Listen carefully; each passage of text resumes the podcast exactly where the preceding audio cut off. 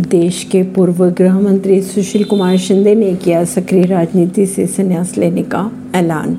कांग्रेस नेता व पूर्व केंद्रीय गृह मंत्री सुशील कुमार शिंदे ने आगामी लोकसभा चुनाव से पहले ही सक्रिय राजनीति से संन्यास लेने का ऐलान कर दिया है।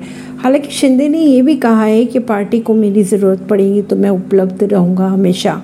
उन्होंने आगे ये भी कहा कि मैं शोलापुर महाराष्ट्र से लोकसभा चुनाव लड़ता था, मेरी इच्छा है कि अब मेरी बेटी इस सीट से चुनाव लड़े। परवीन सिंह, नई दिल्ली से।